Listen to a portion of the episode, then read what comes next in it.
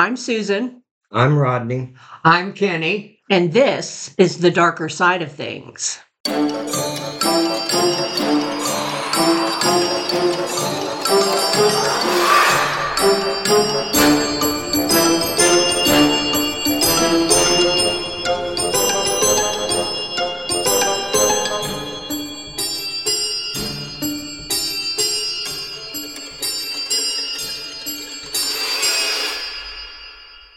Hello, hello, hello, and welcome back to our podcast.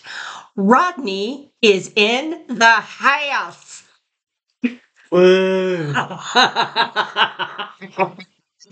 So glad to have him back. He's been gone for eons. And uh, we know that his wife, say hi. Hi. Say hi, mom. Hi. We have some special guests. Um, today, I'm going to include my dad. Hi.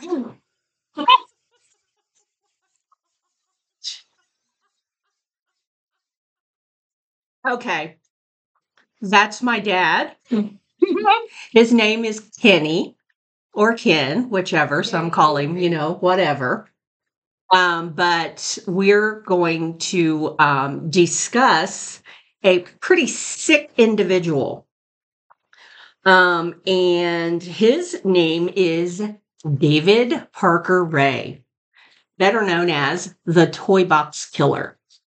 So, with that, I'm going to go ahead and um, get started. Who is the Toy Box Killer? Well, that's ex- exactly what we're going to find out. This man, David Parker Ray, was an abomination to society. And from the mid 1950s into the late 1990s, he kidnapped dozens of women in New Mexico and tortured them in his toy box, or better term, trailer of horror. Tonight, we're going to go over the details of this case and try to determine what drove him in this direction, if there was any driving factor at all. Unfortunately, in some cases, people do what they do for no apparent reason. No rhyme, no, re- no reason, just because. For me, that's what makes uh, some cases so scary. So hang on to your hats, folks. We're about to go on a ride. First off, I want to talk about who David Parker Ray was. He was born David Parker Ray, 11 6 of 1939. Boo, he's born in the month of November. Yucky. So was I, the 5th. So was I. Yeah. Um, in Belen, New Mexico, to Cecil Leland Ray and Nettie Opal Parker. He had one sibling, a sister, Peggy Pearl Ray. He and his sister lived with their disciplinarian maternal grandparents, Russell and Dolly Parker. What in the? They lived on a small ranch due to their poor financial condition. His violent alcoholic father would visit on occasion and would supply him with sadomasochistic pornography. Get married out in the- What a lovely man, making sure his son had the tools he needed to be a loving husband and father to his own children someday. One can only hope to have such a fatherly figure in their lives. Not. Back to the story. When he went to high school at Mountainair High in New Mexico, he was bullied by his peers because he was shy around girls, resulting in his abuse of alcohol and drugs. On a personal note, I don't see this as pointing to a reason to get where he got, but that's just me. Others may see it differently. Back to it. His fantasies of raping, torturing, and even murdering women developed in his teenage years.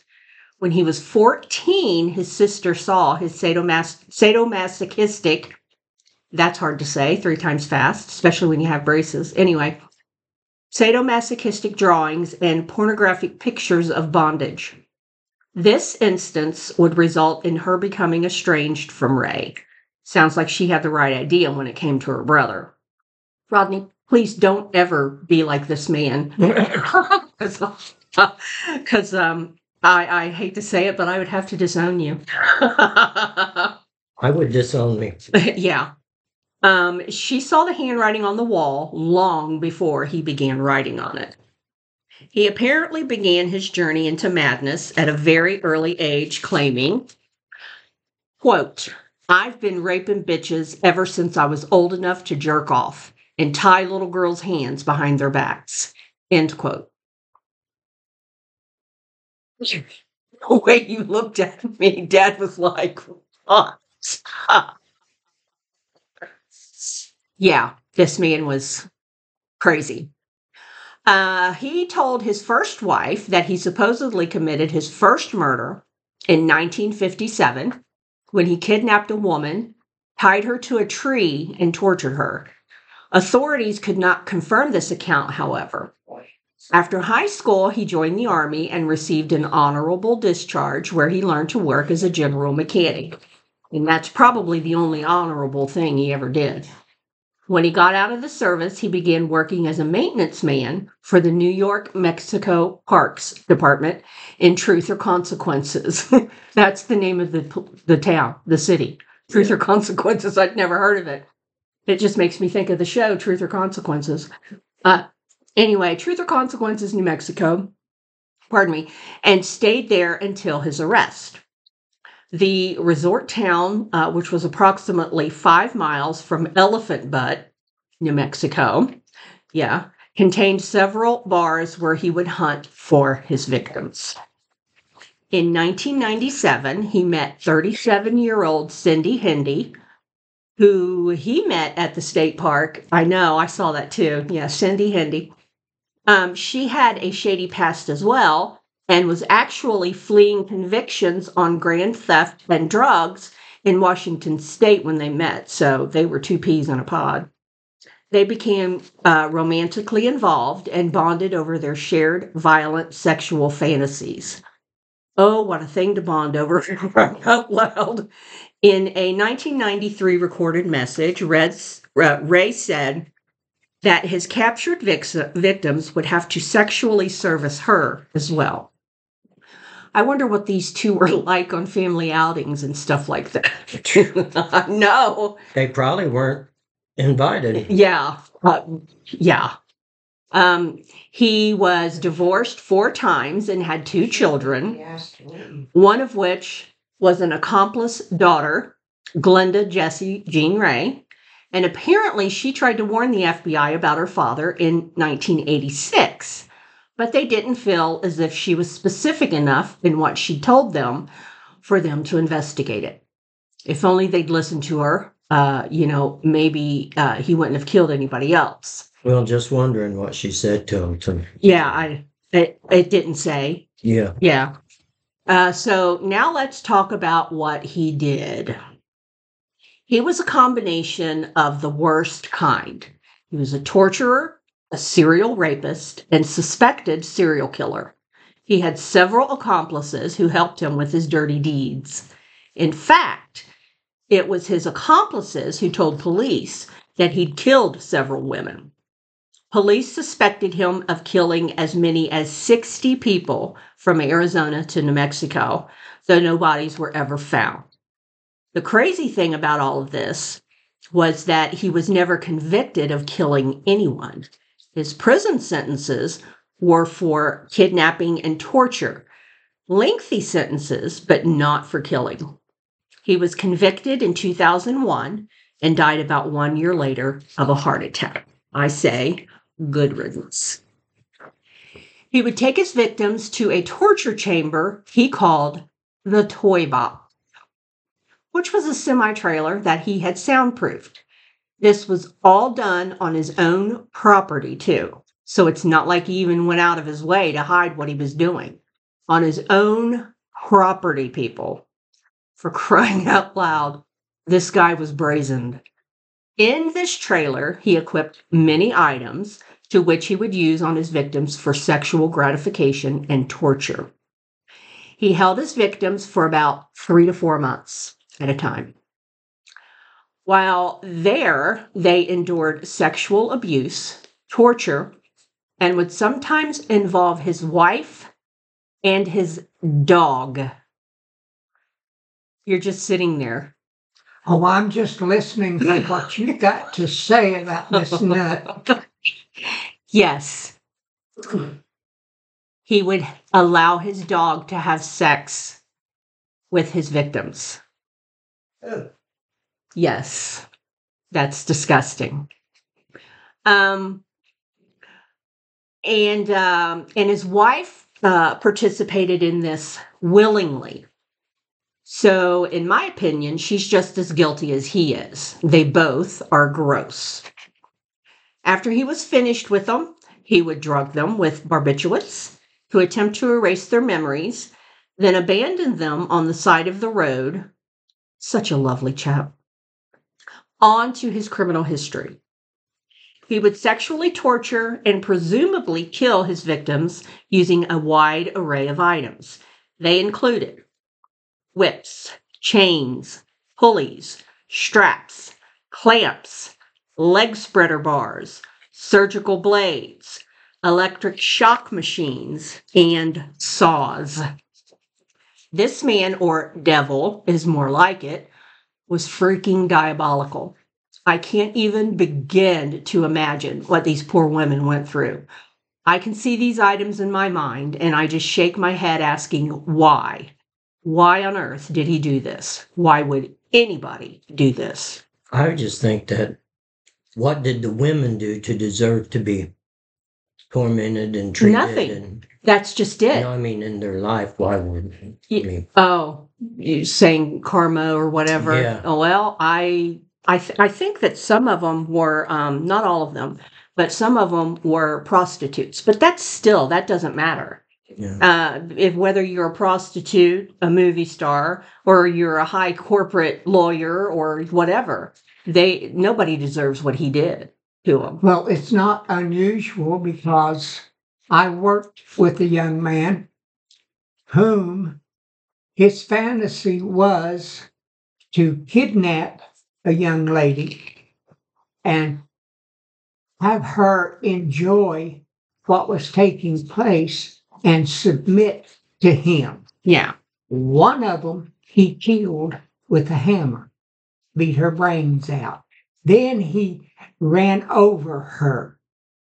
He ended up in prison, hmm and that is a fact in the city of Cincinnati, Oh. Ohio. Well, there's some crazies here too. I'm telling you.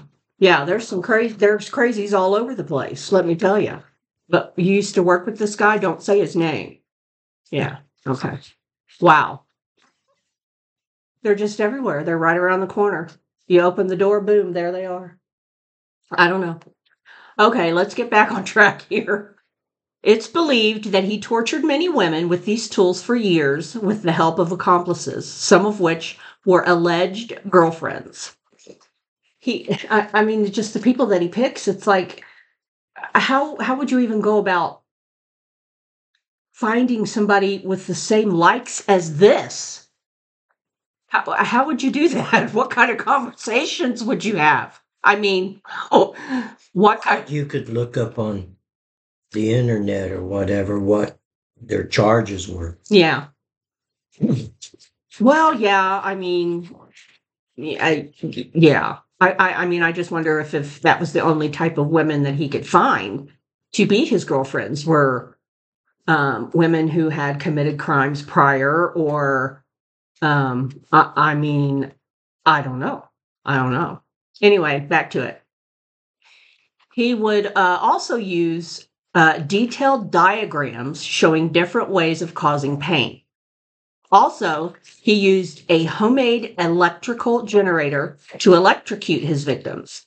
He made one of his victims walk around like a dog, complete with leash, and refused to give her food or water. Is anyone familiar with the book American Psycho? I am. No, It's it's I've a never read it. it's a really crazy, crazy book. Um, it's the guy is gross. Well, apparently, yeah, that's him. Yeah, I've got a picture of him. Um, apparently, he had a copy of it and used it as inspiration for his deeds. In all, it's believed he spent about a hundred thousand dollars on this trailer of horror fitting it with all kinds of sex toys and tor- torture devices. Can I say sexual deviant? Yeah. of, of course, we'll allow you this time. yeah. he went even further by constructing elaborate contraptions to confine his victims, such as a fur lined coffin and makeshift pillory.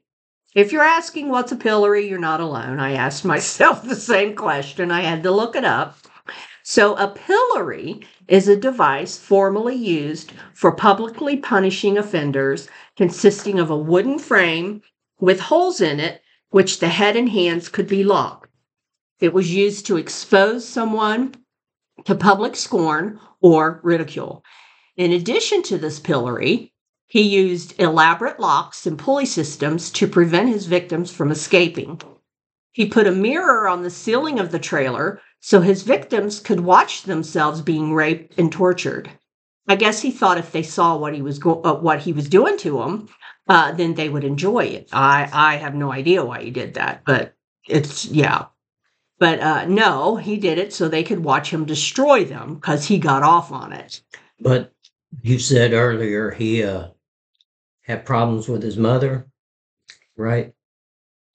Um, well, I mean, he lived with his um, with his uh, grandparents, and they were very strict, very strict. And then his dad was an abusive, sadomasochistic alcoholic. Um, but it didn't really say anything about his mom. Mm. So yeah, uh, I, I was thinking the same thing. He has mommy issues, but I don't. Yeah. I don't think that's the case here. Um, he would also put his victims in a contraption that would bend them over and keep them immobilized so his friends could rape them, and also his dog. Yes, I said his dog. I have no words to describe this thing posing as a human. I think that saying he was a he was sick is an understatement. Yeah, he he had a lot going on. One of Ray's torture techniques was to play mind games on his victims. He would play pre-recorded tapes that he made. One example is this transcribed recording, and this is a quote. I get off on mind games. After we get completely through with you, you're going to be drugged up real heavy with a combination of sodium pen, pen, pentothal. Sorry, people, I, I have issues with these words. And phenobarbital. I, I hope that's how you say that. I'm not really sure. Um, they are both hypnotic drugs that will make you extremely susceptible to hypnosis, auto hypnosis, and hypno- hypnotic suggestion. You're going to be kept drugged a couple of days while I play with your mind. By the time I get through brainwashing you, you're not going to remember an effing thing. I'm not going to say the F word, people, sorry. Um, thing about this little adventure. End quote. Again, no words here for how crazy this man is. Currently, there isn't an exact number of murder victims he's claimed over the years. Investigators believe he raped, tortured, and killed up to 60 people over the entirety of his life, but haven't found any bodies again. He did keep a detailed diary of what he did to each victim, but he never said where he buried the bodies. According to Cindy Hendy, you know, one of his accomplices who would participate in these crimes, said Ray's fatal victims were dismembered and buried and or dumped in the Elephant Butte, Lake or excuse me, sorry, in nearby ravines. After his arrest, he agreed to show police where he buried his victims, but unfortunately, he died before he got a chance to do so. The FBI released hundreds of images in 2011 that were collected during this investigation of Ray. They believed some of these items belonged to his victims. So let's go over his suspected victims. The first one that we're going to go over, his name is Billy Ray Bowers. He was 50 years of age at the time he disappeared from Phoenix, Arizona on September 25th, 1988. He did men too. Well, I guess just this one. Um, the he's the only one that that's mentioned. that I t- uh, could find. found? Yeah, yeah, Okay. yeah. Or Um, was he an accomplice? No, this man, uh, after at the time he disappeared from Oh, Phoenix, Arizona. Yeah, Okay. yeah. Almost exactly a year later, his body was discovered wrapped in a blue tarp found by a fisherman at McCrae Cove at Elephant Butte Lake in New Mexico. There was no identification found on the body, and it was determined he'd been shot in the back of the head. He was eventually identified as Bowers in March of 1999 by dental record comparisons. He was a co owner of Canal Motors, a used car business located on North Van Buren Street in Phoenix. Ray was employed there as a mechanic and was described as very talented, but would often butt heads with Bowers. So he probably got pissed off at him and Killed him. killed him. Yeah. He was, uh, it was Hendy while incarcerated that said Ray told her he killed him and dumped his body in the Elephant Butte River. So good to know. She got hers too uh, and went to jail right along with Ray. I hope she rots there because she's just as evil as he is in my book. The second one that I'm going to mention is Jill Suzanne Troia, just 22 years old. And I, I hope I, um, no disrespect to the fam- her family or anything, um, I hope that I pronounce pronounce that name correctly.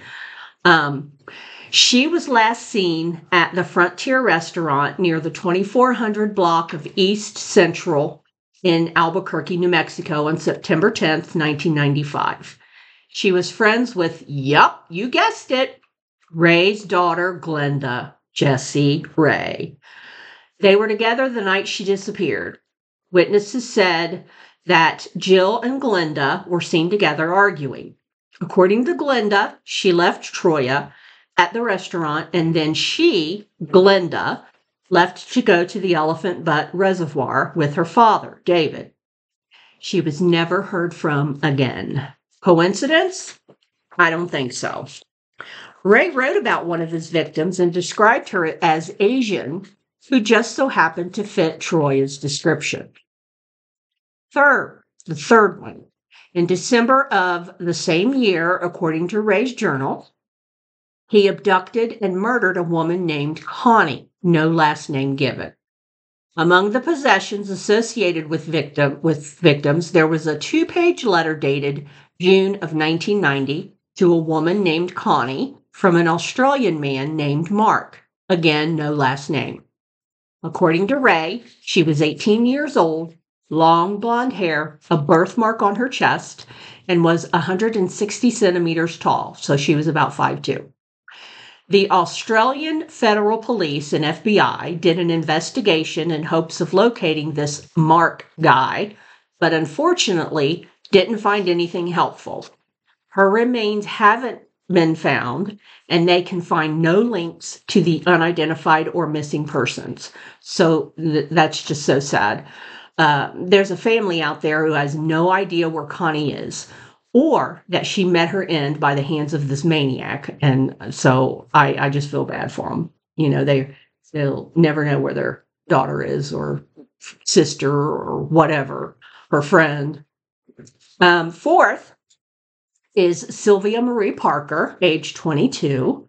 Sylvia was a homeless woman who lived on the shores of Elephant Butte Lake. She was an acquaintance of Ray's through his who? Daughter. You guessed it. His yeah, she's diabolical too. Ray's daughter supplied Sylvia with methamphetamine and cocaine. Gee, what a great gal keeping your friend supplied with the goods. Sylvia was also the mother of two children, those poor babies. Uh, I hope they uh, found a good home to go to. Uh, Sylvia was living with her two children in, in a tent that she borrowed from Ray. So she actually knew him. This girl that he killed, he she knew him. Police later found out that her boyfriend at the time, Dennis Yancey, one of Ray's accomplices, uh, oh yeah, was was Dennis Yancey, one of Ray's accomplices. She disappeared on July 5th, 1997, and was abducted by Ray and company. They subjected her to several days of torture before Yancey strangled her to death under Ray's orders, of course, obviously.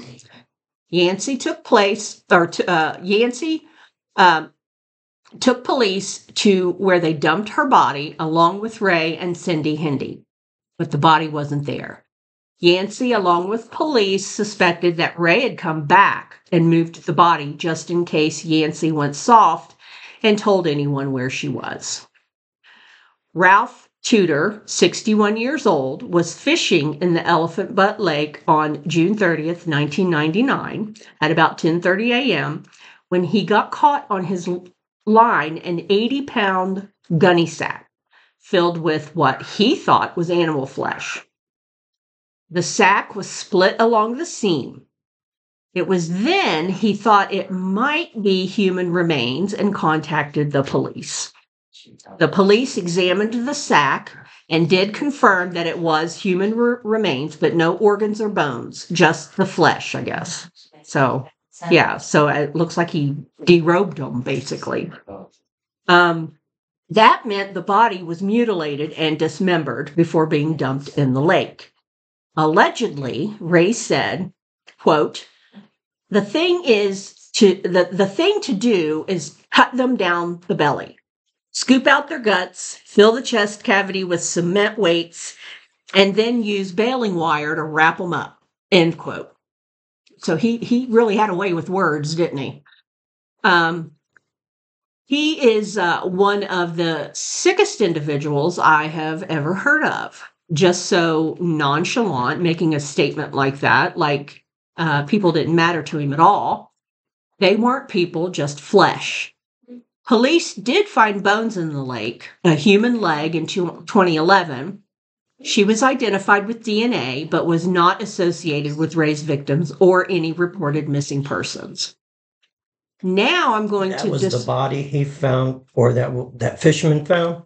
Uh, no, he found a sack of what he thought uh, was just um, what was it here? That's right. You you meant to go let Dixie in. Yeah. Um, he found um, a sack that he thought was animal flesh, and as it turned out, it was human flesh. There were no organs or anything like that. It was just Okay. skin. There were no bones, nothing in there. Okay. So, like I was telling Dad, it sounded like that he derobed them basically and just took off their skin. Yeah. Yeah, Yeah. He's, he's just he's disgusting. Uh, now I'm going to discuss a first-hand account of what happened to one of his victims who actually escaped this monster. So glad she got away to tell her story. That's for sure. I'm not going to mention her name uh, here for privacy reasons. So let's begin. On March 19th, 1999, a 22 year old woman was soliciting in Albuquerque, New Mexico. She was approached by a man posing as an undercover cop and told her she was under arrest for solicitation of sex work, then put her in the back of his car. That man was David Parker Ray. He then brought her to his nearby trailer of horrors, I call it, but he called it his toy box. He brought her inside. That you know, that's that's a disgrace to all toy boxes. You know, now that I think about it, it's like, dude, you get no, don't take away from kids' toys. You know, that's just yeah. Um, he brought her inside and chained her to a table. Over the next three days, he raped and tortured her with the help of his girlfriend, Cindy Hindy. They used whips on her, medical and sexual instruments, as well as electric shock. They also hung her from the ceiling and put her in a coffin. Just before he would torture her, he would play one of his pre recorded cassettes. On this cassette, he told her exactly what to expect. It goes a little something like this. He would explain that she was to refer to him as master, and the woman with him she was to call mistress. She was never to speak unless spoken to first. He then detailed how he would rape and abuse her. He said he'd stretch her nipples to the breaking point. He also told her that he would she would never see her family again and that he was going to kill her. On the third day, while Ray was working, Hindi accidentally left the key to the restraints on the table near the woman, and she was able to get free. Thank goodness. Yeah. That's determination right there. Hindi attempted to stop her, but she was able to stab Hindi with an ice pick. Good for her. I hope she went in deep with whatever it was she stabbed her with. She is uh, just a vile and just as vile and disgusting as as Ray is. She then fled the trailer wearing only a slave collar with padlocked chains. She knocked on the door of a nearby mobile home, and the occupant let her in, and they called police. It was at that point police arrested Ray and Hendy and learned all about what they had been doing. So, so glad she managed to get away. I hope she's recovered uh, completely. I don't know if you could ever recover from something like Well, yeah, I know. Yeah. Uh, psychologically, I, I don't think you could ever recover from something like that. You'll be able to move on, but yeah, I'll bet she's never slept all, all night probably not. since Um, then. yeah. Um, in case anybody wondered, that was my mom in the background. If you're having a difficult time hearing, uh, she said that she uh, has probably never slept, has probably not slept a, a full night since the, her ordeal. Um, she's a survivor. This lady is a survivor with a capital S. After Ray was arrested, another victim who escaped came forward, Angelica Montano, who actually knew him. She knew David. She had visited him one day to borrow some cake mix. Ugh, he's just, he, I don't know. if She comes over. It's like, you know, back in the olden days, they'd go, "Can I borrow a cup of sugar?" And then somebody jerk you in the house and and rape you and kidnap you and uh, ah, this man, he just, he, I just don't even know. Um, so she came to get some cake mix, and then he drugged, he drugged, raped, and tortured her. After he was finished with her, he took her to a highway out in the desert and left her there. Luckily, she was found alive by the police. Interestingly, though, there was no follow up on her case. I wonder why that was. That uh, has me perplexed. Why they didn't follow up.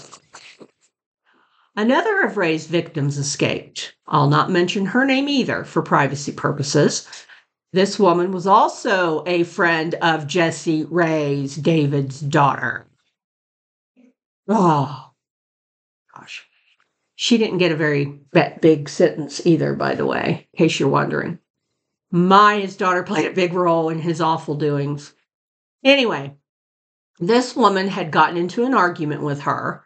Then, uh, or she had gotten into an argue, argument with her then husband and went to a local saloon to calm down with Jesse. They played pool, and unbeknownst to her, Jesse roofied her beer. At some point, she was brought to the toy box, and for the next two days, Ray tortured and abused her. He then slit her throat and dumped her on the side of the road, leaving her for dead. Fortunately, she survived the awful attack. Unfortunately, her husband at the time, nor police, believed her story. It was because uh, her husband thought she cheated on him that night. And then uh, he uh, filed for divorce that same year.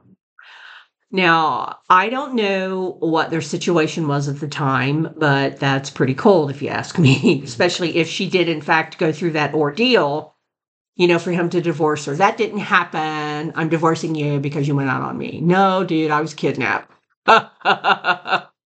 um, due to the Well, drugs. Didn't they see the And now, see, that was another question too. That that's, and I'm going on to talk about that. Due to the drugs in her system, she had limited recall of all of the events, but did know she had been raped by Ray. So my question is this: If her throat had been slit, why on earth did the police or her husband not believe her? That would be evidence of it happening, right? yeah? Yeah. It would. Yeah, but it doesn't say if, I mean, the the from what the information that I found, it didn't say anything further about the her throat or nothing like that. It didn't say anything that she went to the hospital or nothing like that. So, I mean, I don't know. I don't know. I was just Was there a wondering. reporter? What? You have to talk loud. Was there a reporter? No, that there was nothing like that in here. My mom wanted to know if there was a reporter, but no, that I mean, like I said, there was nothing that was reported in here. There was no, there's no no records about the hospital or anything like that. Yeah. So what what was you going to say? I forgot what I was going to Oh. Yes, This weirdo. Yeah, he's. I, I. I don't know. I don't know. That just has me curious um, as to why they didn't believe her. So, why did David Parker Ray do all of this? That is a question for the ages. But everyone must understand this man was not normal. He was sick. In fact, he was diagnosed as a criminal sexual sadist by the FBI. He got off on doing this stuff. That's why he did what he did. In his trial, he had the audacity to say he was having consensual sex with his victims and told the media that it was he who felt raped by the accusations. Oh my gosh. Are you freaking serious? He felt rage. I've heard it all. Wow. Um, He wasn't able to feel anything. no, he wasn't. He wasn't. He maintained his innocence throughout his trials, and he was tried on three different occasions to maximize the prison sentence, which, by the way, came to 223 years in prison. Unfortunately, he only served one year of that sentence before he died. Strange, but he got off easy, I think, by dying. How did he die? A heart attack. Heart attack. Yeah, he died. Are you sure it wasn't covered up that the other inmates beat him? Uh, no, I, I don't know. I mean, that does happen. And we've heard of cases that that does happen. I mean, that's what happened to Jeffrey Dahmer. You know, they sodomized him, and rightfully so, because he was is e- equally evil. Uh, but no, it, it it just said that he died of a heart attack. So I don't know.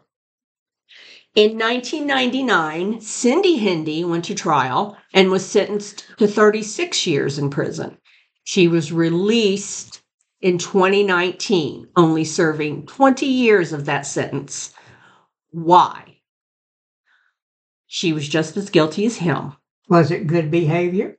Uh, sh- I don't know. It didn't say. There shouldn't be any. She participated in all of it. So why should she get released? I just don't understand the legal system sometimes. People who deserve to be there get released early, and people who don't deserve to be there have to stay. Makes no sense to me at all. Good behavior should not apply. no, it shouldn't, not in these situations. But she, well, probably what happened was she supplied them with all of the details. And that was part of her plea deal. Yeah, If- bargaining. Yeah. yeah, that was part of her bargaining. And unfortunately, that happens all the time. I don't agree with it. But they put people behind bars because of it. So. Also, Ray's daughter was sentenced for the part she played, but she only got two and a half years. Yeah. I'd make that face too, Rodney. That was, yeah, she only got two and a half years. Rodney's mouth got all contorted and and he was like, "What?" she did, however, get 5 years of probation. So I guess that's supposed to make us all feel better. Maybe she provided information in exchange for lesser time, I don't know. But again, I don't understand how all that works. She could have said, Well, he made me do it. He's my dad. He made me do it. Yeah, well, Uh, yeah. Yeah. She lured people Yeah. to to their demise. Um, but again, uh, I, again I, I don't understand how any of that works. Um, Well, he could have done the same thing to her which made her like it, you know. No, that's a possibility. I mean, I didn't find any information that he had ever done anything to his daughter. I, I don't know. So, um, could it be uh, that she uh, got a lesser sentence because she was a woman? That is a possibility. It's it's not unheard of for that to happen. That's not to say, however, that that's what happened. This is just my opinion. It's not a fact. At any rate, these women suffered terribly, and some were murdered. The sentences for the women just don't add up. There was probably some side deals that went down, as we discussed. That's what usually happens anyway. Personally, I don't think deals should be allowed to be made. Granted, good can come from those deals, but for people like this, I just don't think they should. The justice system and how they catch and try criminals just blows my mind. Since I've been doing this podcast, I have come across some doozies that just don't make any sense on how their sentences are applied. It's all a dirty business, and whether you get the book thrown at you or not, they do what they do. So, that, my peeps, is the terrifying story of David Parker Ray. So, what do you all think? I think that he pretended his sickness. I think, Well, the, uh, the FBI said he was a criminal sadist. well, he may have been a criminal sadist, but he knew how to get around it because of these things that he was doing. He had to study them and to find a way out hmm each and every time that he did one of these things. Yeah.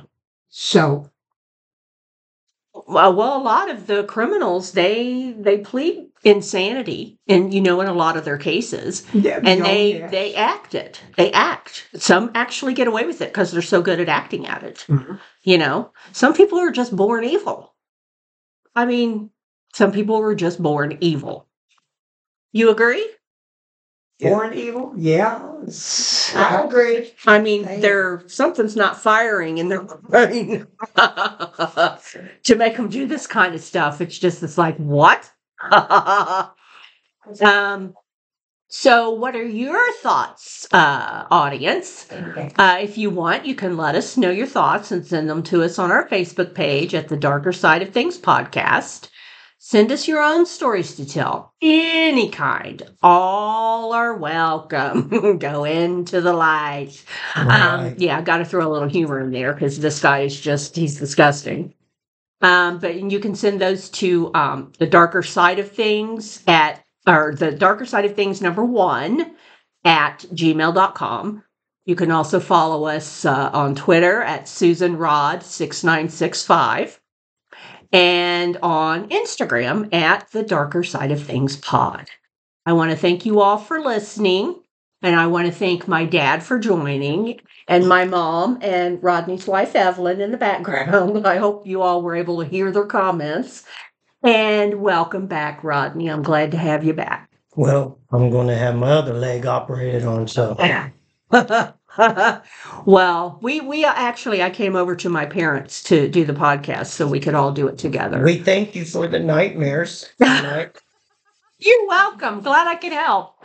Um, so everybody stay safe, keep it real, stay away from the rabbit holes as always. They are dark and they are Okay, everybody. So um when I went to press stop at the end of the episode, um, I don't know what happened, but everything got condensed down.